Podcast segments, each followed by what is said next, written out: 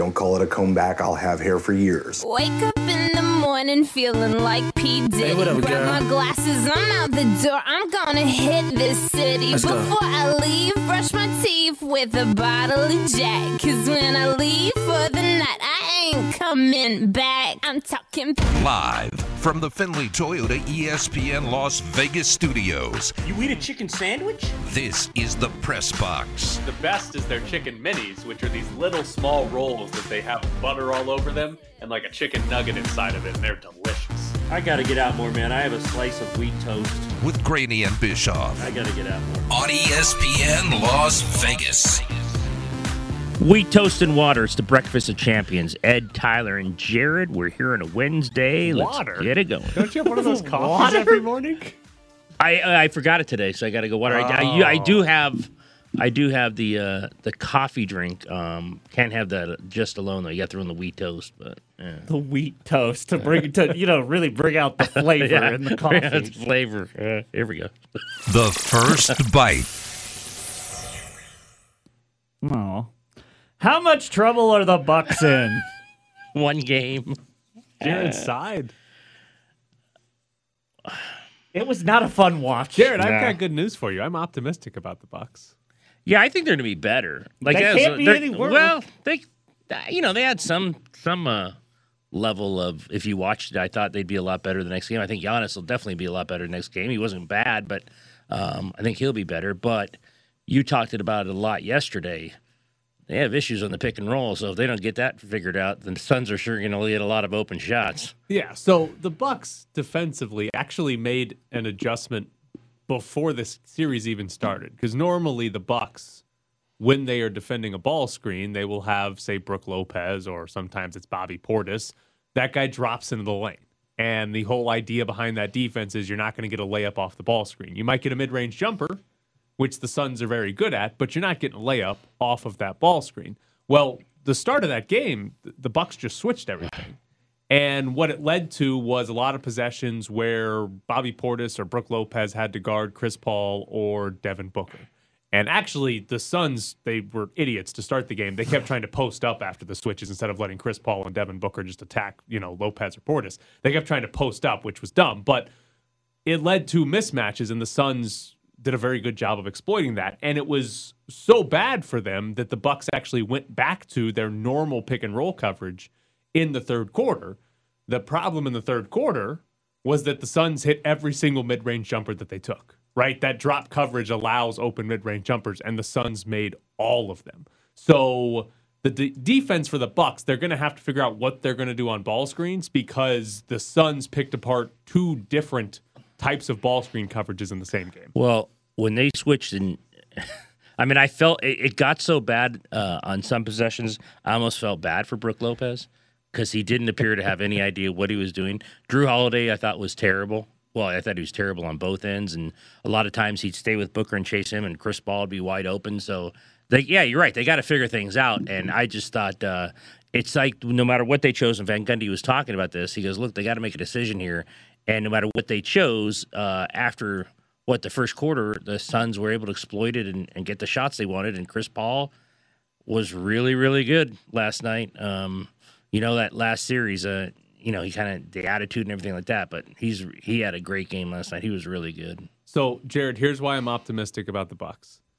The Bucks are basically going to win this series with math because the Suns are going to shoot mid-range jumpers and they need to continue to let the Suns shoot those mid-range jumpers. But what the Bucks are good at, the reason the Bucks have been one of the best regular season teams in the NBA is because the Bucks gets get a lot of free throws, the Bucks get a lot of layups, and the Bucks shoot a lot of threes, right? They they take the three efficient shots that you want in this series for the bucks to win they're going to lose the mid-range battle but they need to win the other three areas of, of shooting free throws layups and threes the problem was in this game phoenix took 26 free throws and made 25 of them milwaukee Yeah. only got 16 phoenix was getting foul calls on mid-range jumpers while the bucks couldn't get foul calls on layups They didn't lose. They didn't, I don't think they missed a free throw until like the last Yeah, it was the might have last- been their last, last, like, one. two minutes of the yeah, game. They missed their first And it was already throw. over. So any time that Phoenix outshoots Milwaukee by 10 from the free throw line, Phoenix is winning the game every single time. And, and listen, they made uh, 16 more free throws and they won the game by 13. Like that that's why Milwaukee lost the game. Now, the reason you should be optimistic is A, Milwaukee's a very good offensive team in terms of getting to the free throw line, and B, Milwaukee's a very good defensive team in terms of not allowing teams to get to the free throw line. And a lot of Phoenix's free throws came on mid-range jumpers which don't normally produce free throws. So, when you're projecting forward, Phoenix should not shoot 16 or make 16 more free throws than Milwaukee No. in a game again in this series. So Milwaukee should win that area of the court. The other problem for the Bucks, they were 13 of 21 at the rim. Mm-hmm. They missed eight layups in that game. A lot of those came on like two possessions where they just missed some tip-ins, but they missed eight layups in that game. Right? If they make those, again, they lost by 13. That's 16 points sitting there that they missed right at the rim it, we're talking about the Bucks either winning this game or losing a very close one late, which is a whole different conversation. I'm optimistic about the Bucks because I think the way they beat the Suns, get to the free throw line more and make more layups, and I think they can do that. They just they just need some better foul calls. Yeah, and I don't think they're gonna. I don't think they're gonna miss eight at the rim again. Probably that's what they do. Yeah. Probably not. I think. And again, I'll go back to Jrue Holiday. I don't think he'll be that bad again. And he was really bad at both Right. ends. He was really bad. 414. Like I said, he made bad decisions defensively, and a lot of times he'd stay with Booker, and, and Chris Paul would have a wide open jumper, and Jrue Holiday really struggled. I don't know if he'll be that bad again. I think also with the combination, at least offensively, Giannis will continue to, you know, get back into rhythm after sitting out that much. I mean, you know, if you looked at his numbers last night for a guy who sat out a week, they weren't bad, but I think he'll even be better. Um, and I don't know if, again, I don't know if Chris Paul plays that well again. Maybe he does. I don't know if he does. Now you can say, well, if he doesn't, Devin Booker will. But uh, I, I said the same thing last night. We're watching. I'm like, you know, we're, t- we're watching it at home. I'm like, yeah, they'll be better in game two. Yeah. I mean, they just will be. One, it always happens that you're better in game two. But um, I didn't walk. I definitely didn't walk away last night saying, oh, you know, this is this is Phoenix's to lose now. I thought, you know, they'll, they can still get the split. And if they get the split and go back, they're fine. How uh how impressed were you with just not not necessarily like his stat line or his impact on the game, but like Giannis misses two games, had a hyperextended knee, and looked fine. Yeah. Like, did he limp once during the entire game? No. Anything? Like he had that chase down block, and everyone was like, "Oh, okay, Giannis is good to go." There and there obviously wasn't a minutes restriction. I No, mean, what did he? What did he I play? Thirty five. Yeah, so, when he went, he went. Um, which kind of, again, it's all gamesmanship. It's all you're playing games. If they might look, they might have known a few days before he's going to be fine, but obviously you're not going to say that. You're not going to give the the Suns any kind of uh any kind of motivation or any kind of information. So he looked. He let me put it this way: he certainly looked like a guy who should not have been listed as doubtful yesterday morning. Yes. and he shouldn't have even been listed at questionable at 2 p.m. when they upgraded his status. Like, uh, when, once they upgraded his status at 2 p.m., I'm like, this guy's playing. Now he's questionable. An hour ago, he was doubtful. Like, he's going to play in the game. And again, I was with you. I mean, bringing the ball up the court, exploding to the rim. Um, you know, he, he was really good. So, yeah, I was, I mean, you're, you have to be impressed, but I, I don't know how long it lingered compared to when they were pretty sure, yeah, he'll be okay to good. He'll be good. He'll be good to go. Maybe it was two days before, maybe it was a day before, but I doubt he was doubtful yesterday morning. I know why they said it, but I can't believe he was after seeing him. I'm curious, like. Is he good to go the rest of the games? Like, if there's any lingering effect? I of, guess hey, go. How's he wake up this morning? Yeah, you came back. I, I am curious to see that. But if if they get that Giannis, and again, not necessarily his stat line or his production, but if they just the way he looked, it looked like Giannis was fine. The Bucks have a legitimate chance Oh, in sure. this series, no Yeah, doubt about yeah. it. Now, again, all these things I'm telling you, Jared, were like they got to make layups and they got to make free throws and not foul Phoenix as much. That still just gets you like even with Phoenix. That gets you into a close game with Phoenix. That eh, you'll win some of the close games, but that doesn't mean oh they'll win by 15, which is the issue because they could do those things and they still could have lost last night by two points. Sure. I mean, I'm just I, I need them to get more free throw attempts so that they can control the pace of play. Slow it down. Uh, that, that's the other part. We got robbed. The referees robbed us last night of the fans counting Giannis free throws. Yeah, that's just What did we end up getting? We got 12 Giannis free throws, Yeah. which was all the Bucks took 16 as a team. Like now. As I think Mark Jackson said, fans count a little faster than Oh, referees. extremely- I much mean, like, faster. yeah, Much you know, faster. re- referees are giving you the whole hand signal. They're going slow, and all of a sudden the fans one, two, three, four. It's like eh, they don't count like that. I mean, he was. I think it got to 13 like his first one, but then he was average 10, 11. He was, I mean, it was, it didn't get to like completely crazy numbers with the fans. It, he got to 10 or 11, then he let it go. Pretty sure ten is the limit, so uh, pretty sure if he's getting to 10 or 11, he's walking the line. Well, he's getting to 10 11 based on the fans. Oh, Yeah. With the refs, he's probably at eight. The or fans nine. are counting to 10 in about 8 Oh, seconds. Yeah, exactly. Exactly. Right. He's probably like eight or nine. And the refs are probably counting to 10 in about 12 seconds. yeah, exactly. He's So- averaging it out. It's all balancing out, too. You know what he's shooting for? He's got to look, he's got to make more. I don't know how much it's in his head. It's been, it's been happening two series now, so obviously he's not surprised when he gets the ball that they're going to start counting. the Suns fans need to count down. They need to That start actually- at, That would actually be funny and start with what, at 13? well, No, you start at 10, Start at and then you start going 12, to negatives. 11. yeah, and count down. Yeah. So One, Negative zero, three. minus one. You just you count down from 10 and then you just start screaming obscenities at the referees. Because you're like, we got we're, we're doing your job for you, referee. We've got it. We're gonna count for you. You don't have to do it. Just call it when we get to zero. Jared, you're fine, not for all the reasons that have been spoken the first 10 minutes of the show, but for only the reason, as Willie Ramirez just tw- texted in, remember now, Mark Stone says it's not as serious until you lose at home. so, Come on, Jared, So you're supposed to come in with that take. so yeah, again, it's it's, No. it's until you lose at home, according to Mark Stone. It's you know, it's just don't worry about it. Yeah, no, this is this is one of those that I'm like, I, I was happy to see Giannis back, but at the same time, I'm like, oh God, can they miss? Eh, Like, why won't they miss? I think you're. I'm not going to say completely fine, but last night I'm like, eh, they'll be bad. I, I won't be surprised if they they win Thursday for sure. They have to figure out what they want to Yeah. do defensively. Like that's what they have to figure out. And the when the Bucks so in the regular season, like the Bucks, the D, the pick and roll coverage they play where they drop the big guy. Basically, they're saying over the course of the regular season, teams are not going to make enough mid-range jumpers that it's going to hurt us win loss wise, and that's generally speaking. And who knows if the Suns strategy. will the rest of the series? Right. I mean- now, the Suns are the best mid range team in the NBA, and it's the shot that they want. And Chris Paul and Devin Booker, we talked about Very good. yesterday, are both right around 50% from that shot. So it's not a bad shot when Chris Paul or Devin Booker takes it. But I think if you're the Bucks, you are still going to go into this. You should still be in this series saying, okay, let the Suns have their mid range jumpers. They're going to make about 50% of them. Well, but then be We've better at the be better on the other end. at the We've got to get free Yeah. throws. We've got to make our layups. They did make their threes. They hit like 44% last night. But they've got to hit their layups and, and get the free throws to have a chance to And- basically outmath the Phoenix Suns mid range. And I'll tell you what, one guy we haven't mentioned I thought played really well was DeAndre Ayton. Yeah. Oh, I mean, he's been. they're not going to get eight of eight from him again. I don't even know if they're getting 19 rebounds, but that guy, Well, for a guy a month ago, they're like, eh, number one pick, what happened to that guy? He's been great in the playoffs. Is hasn't he every single game in the playoffs had 75% field goal percentage or better? yes, they, Like- they put that number out last yeah, night. like a lot of it's created by Chris Right. Paul and Devin Booker. It's not like yeah. they're throwing it into him in the post and he's creating his own offense, but it's still 75 18 and 19, I'm sorry for him. is unbelievable. Like it's an incredible percentage when we're talking about the Bucks missed eight layups yesterday. Third option?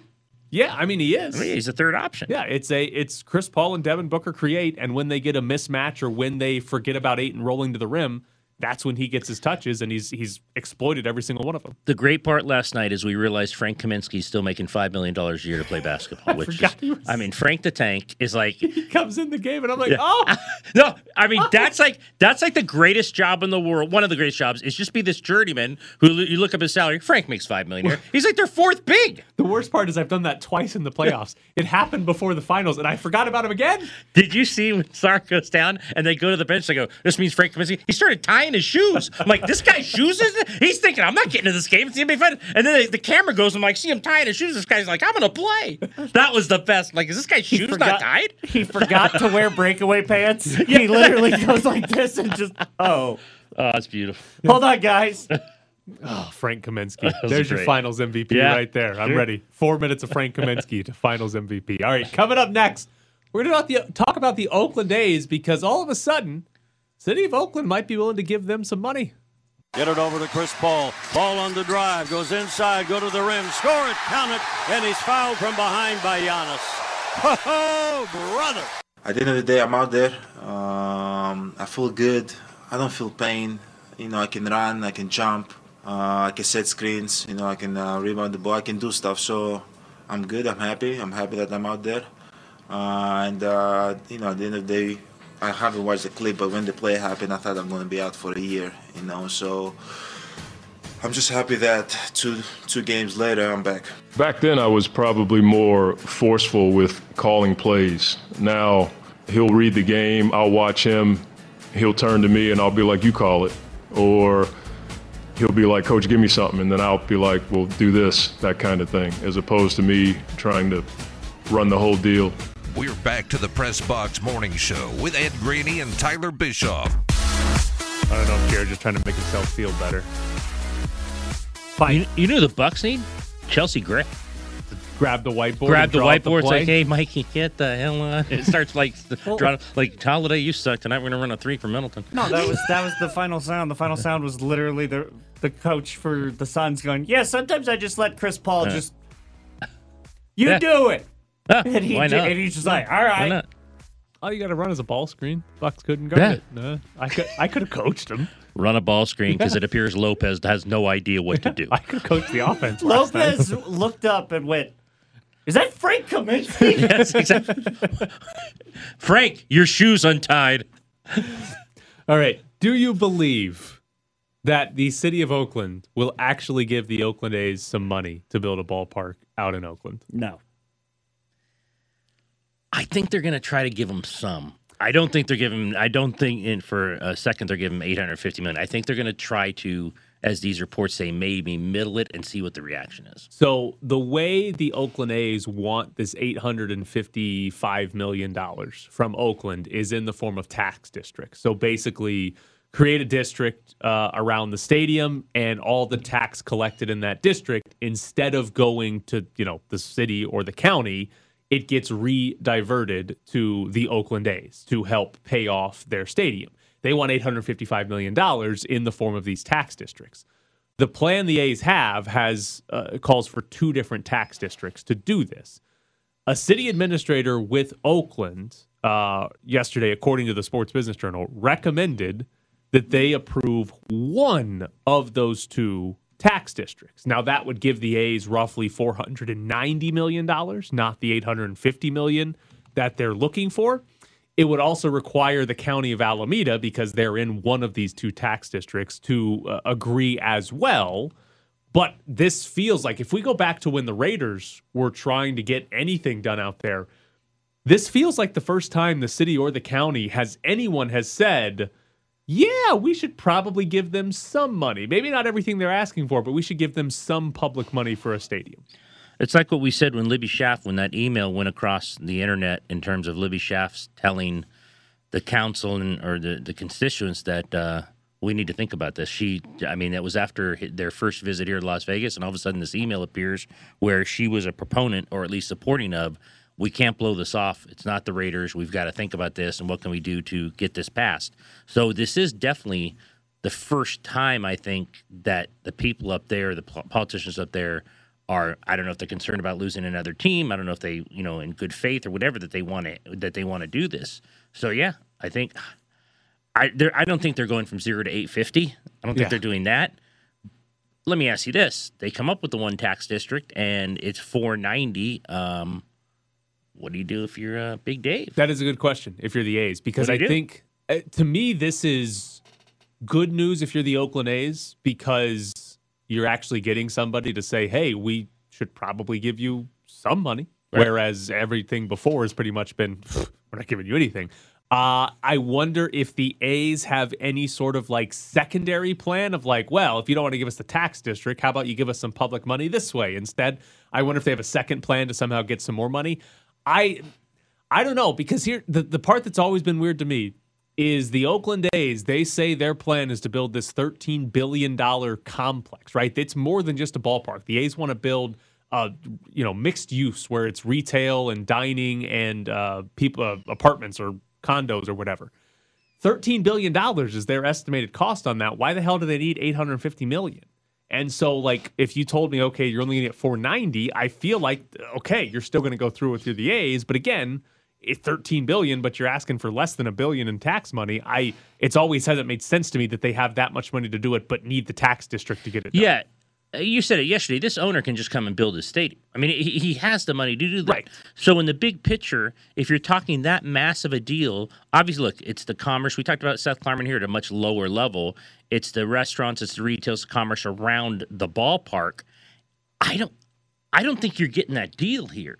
Like I think here No, that is yeah, that is a good point. I don't think get- you're getting that deal here. So if you truly get 490 from them, and it's a 13 billion dollar project, which obviously most of it's your money, and, and you're going to make the money off it, and you still want to move, now I'm going to question: Do you really want to be there Right. at all? I mean, do you Right. really want to be there, or is this just a play? You want to come to Vegas or wherever you want to go? Because if they're willing to give you almost- almost 500 million dollars, like you said, for a 13 billion dollar price tag. If the price tag was like 1.2 billion and you just can't do it in 500 million, they say no, we need all 850 what's 850 to 13 billion if you leave at that point you just don't want to be there right. And is anybody here giving them five hundred million dollars? Right. Like I'd be not the legislature Right. They be- do not feel they do not feel good about it I'd be surprised if somebody came up with five hundred million here for the A's. So now could you do that here with henderson land not to make not to bring the whole henderson thing in it but if henderson says well is it out by the galleria i was talking to someone about this yesterday and they said there's still that land out by the galleria in henderson I don't know how much it's worth. I'm not going to be a real estate guy, but would that be enough for the A's to say, "Well, you give us the land"? the Galleria, like the mall on Stephanie, or like down by the Raiders facility? No, well, I'm not sure. He said Henderson and Gallery, but he said there's plots of land out there that Henderson could essentially give them. I don't know what it costs, but would you do that if you're Henderson? I mean, you're saying not 500 million, but Henderson says, "Hey, it's our land." Yeah, I mean, because the land, if you give away land, you're talking about tens of millions of Right, dollars, not right. hundreds of millions or billions of dollars. So yeah, I think if you're, Hen- I mean, Henderson would do that in a heartbeat. Um, I don't Yeah. think that's a like if you're talking about giving public money to a sports team, giving them the land for free is probably the worst or the best way you. Well, it's the do best way for them. Right, Yeah. because it's not actually a whole bunch of money you're giving them. You're just giving them land at a discount or for free. So, yeah, I mean that's possible. Now, location, I I don't, know, where that would be and how desirable Henderson actually ends up being to the A's. So I guess my question is if you're creating a special like tax shelter for the A's in Oakland, aren't you then as the member of the city council basically saying whatever benefit we were going to get from this being built through taxes, through being able to improve things, we have gone ahead and we've gotten rid of that benefit of building a new stadium. Yes. All we now have is a new stadium where there will be part-time low wage jobs. Yes. Yes, although, like you said, if it's 850 on the tax, are they just saying the first 850 and anything after that down the line it goes back to the city? I believe so, but I so I'll- ultimately, you'd make some money, but I don't know how long it takes to get to 850. I, have, I, have no idea. I'll I'll say I haven't actually like read the A's proposal, so I don't know exactly what it is. But I So- I think that's I don't know it'd be for eternity. Yeah, I that's mean, the it's something, you're not going to, I don't think they're going to agree to that. At some point, though, they may need a new stadium. Yes, So- once they get to about 790 million, they're like, well, we need a new one. Yeah, so exactly. how We're about gonna- another tax Yeah. district? But yes, you're right, Jared. That's why tax districts are stupid because as a government, the only way the government gets money off any economic activity is taxes. Yeah.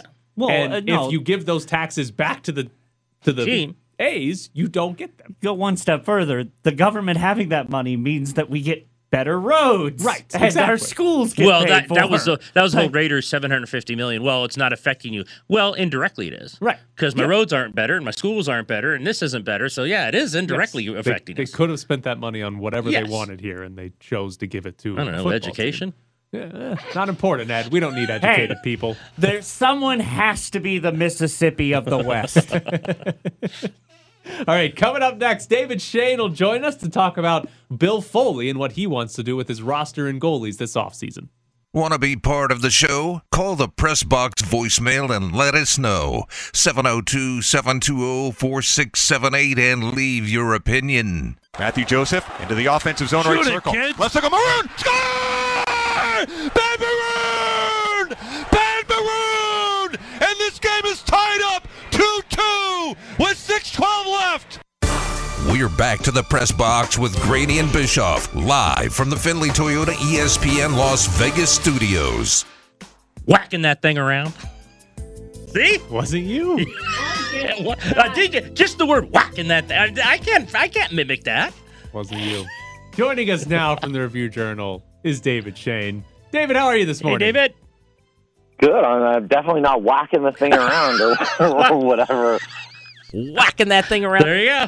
It's me. That is not Ed's voice. All right. Are we going to do this again for an entire show? Me just Yes. arguing of whose voice That and is? fake horses, yes. Unbelievable. All right, David. Um, I, before we get into any of the Golden Knight stuff, I am curious your thoughts on the Canadiens and Lightning, and granted it wasn't a sweep, it might end in five tonight. But like if you're the Golden Knights, how much do you care that the team you lost to has looked extremely overmatched in the Stanley Cup final?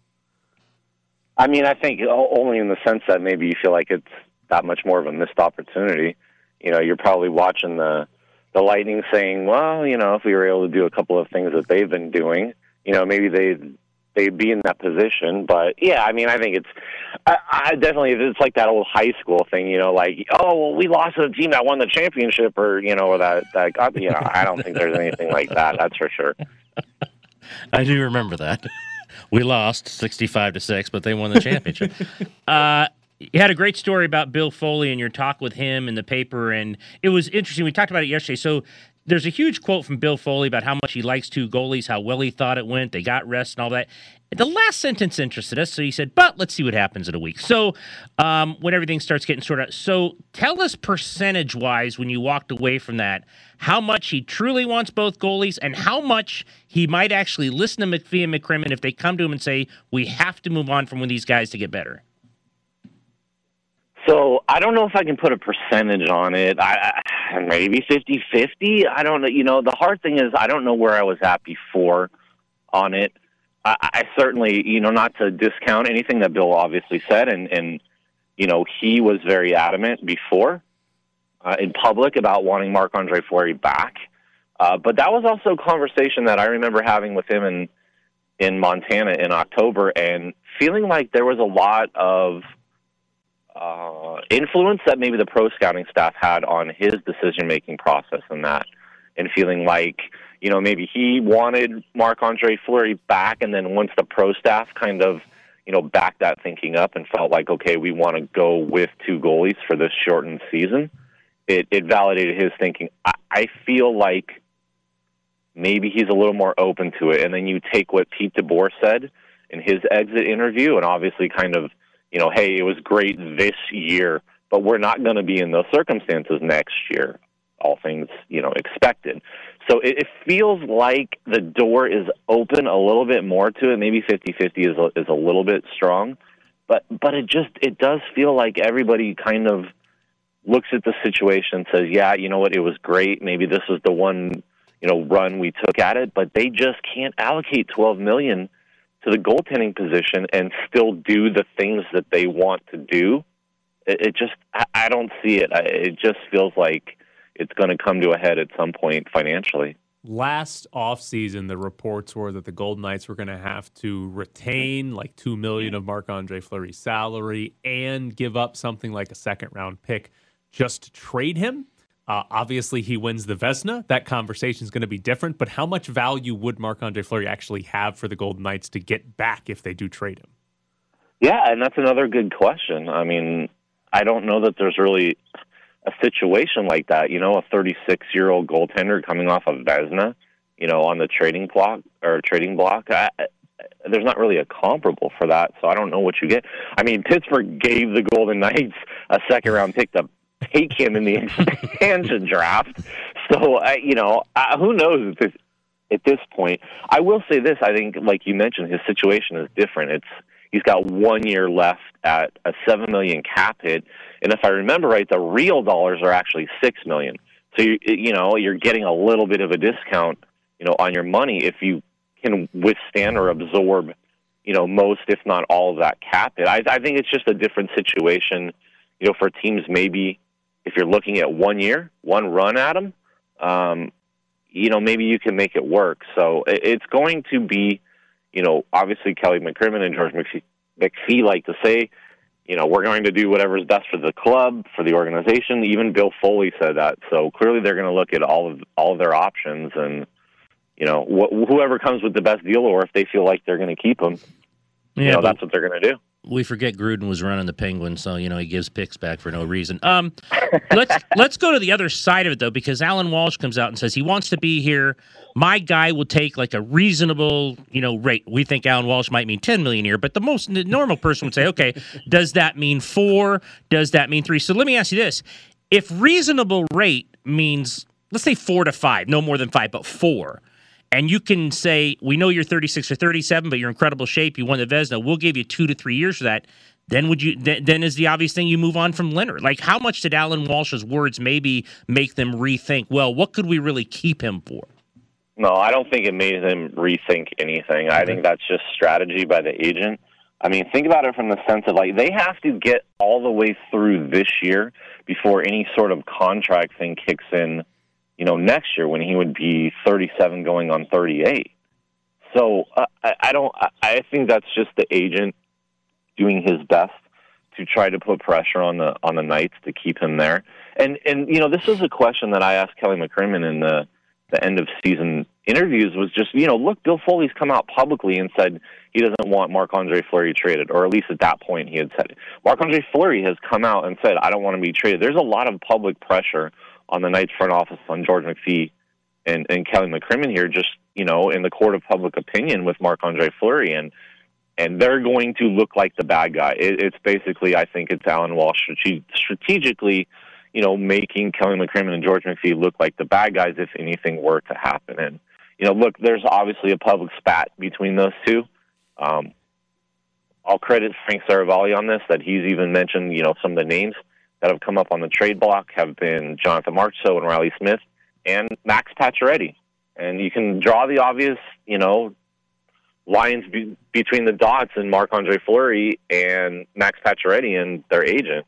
And so obviously a very public spat between, you know, Allan Walsh and, and the Golden Knights front office. So, so you know, you're, you're just kind of playing chess and 3D chess when, you know, others are trying to play checkers, I guess, with all this. But I don't think it influenced, you know, their decision, and they're all of a sudden going to change their mind. So, do you think Allan Walsh has a meme ready to go for when Marc Andre Fleury does get traded? Is there 2 100%. swords in his back? A hundred percent, yes, or, or something.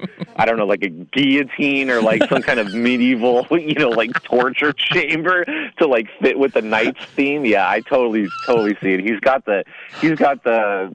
I don't want to say the intern, but the assistant or somebody probably working on it if it's not done already. Yeah, That was that was one of my biggest questions from it. Who made that? Like, I can't imagine Allan. Oh, no way Walsh he made did it. that. Like, did they have somebody at their agency Yeah. that is like, hey? You're the graphic designer Yes. for when the agents want to go rogue and tweet There some. has to be. stupid There's no way that guy made that. Yeah, I would say there has to be because they they not to take this too seriously, but they do a bunch of like photo edits and things when like you know their clients do things well. So there has to be the guy who says, "Hey, we want this," you know. so hey, put it together, bud. I, I want to see the email in the company that says, okay, once you get done with that graphic about Max Pacioretty scoring a hat trick, can you put a sword in Marc Andre Fleury's back?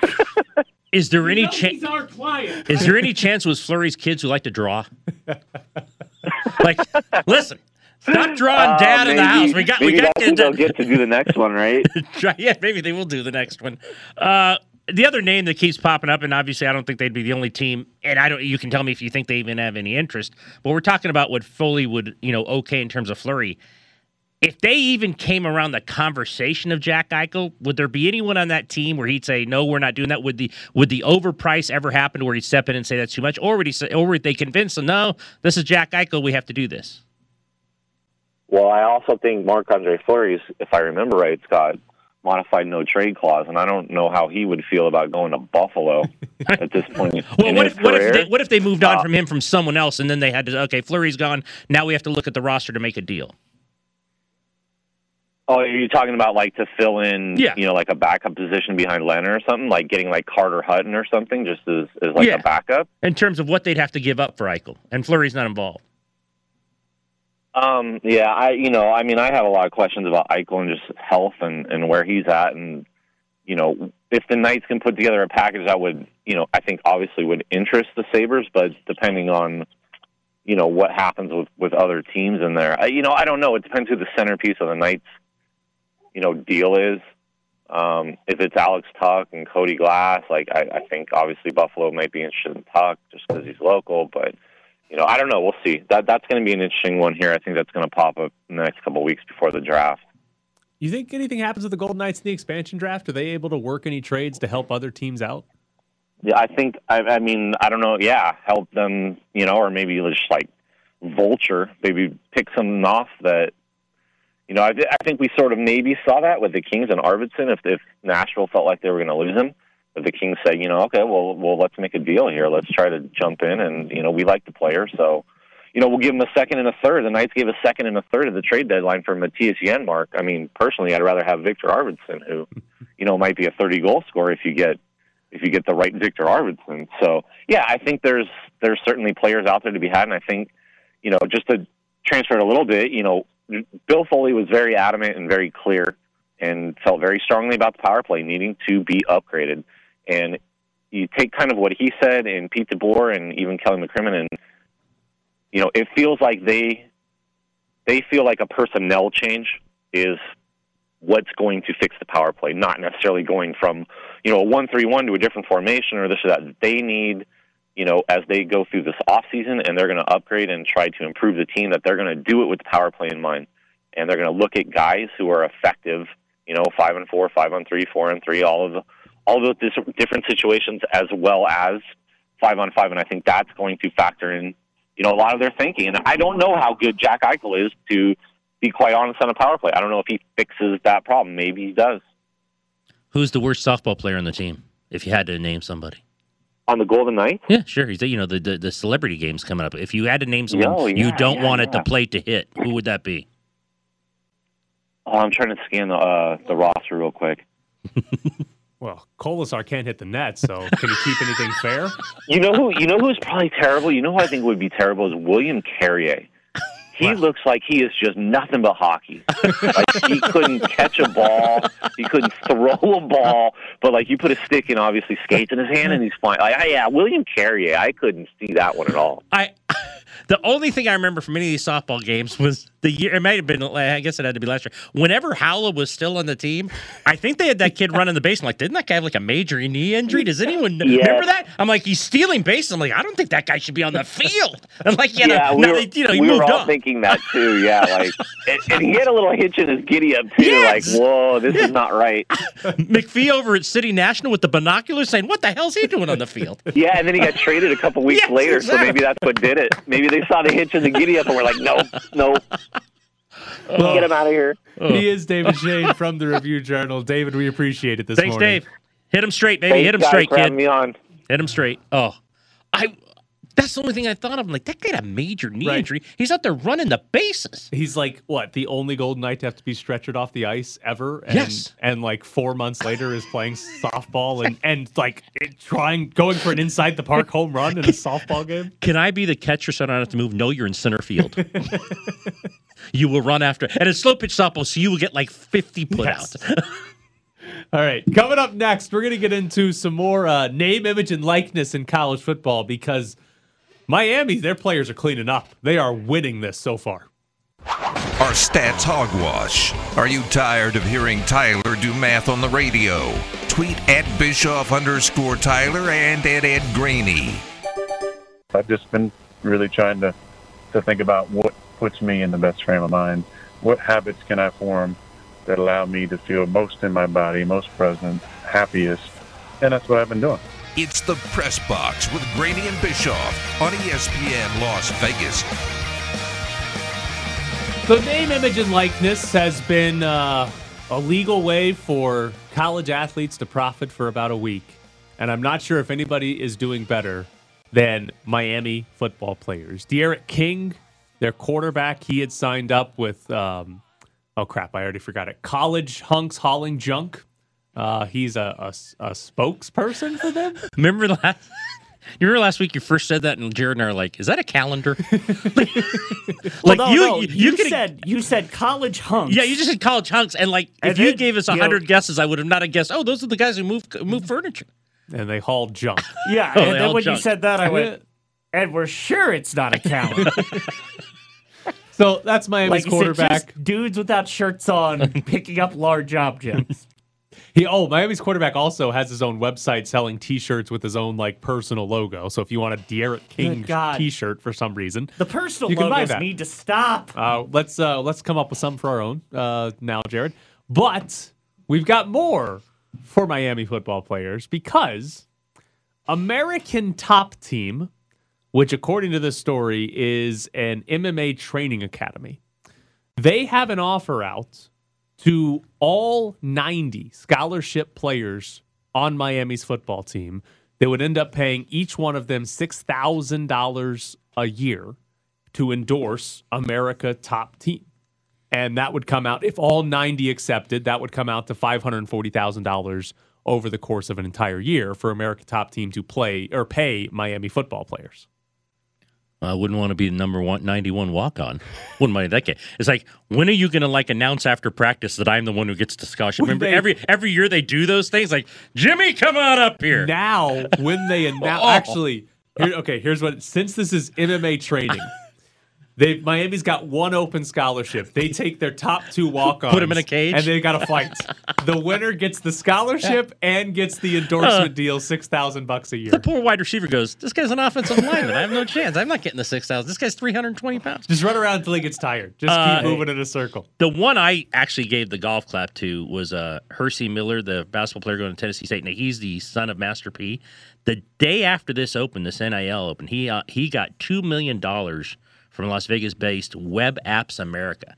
So that kid right away got the two million dollars uh, from that company. Um, I've not seen yet. They we talked about her last week, the gymnast Olivia Dunne from LSU. I've not seen what she's accepted yet.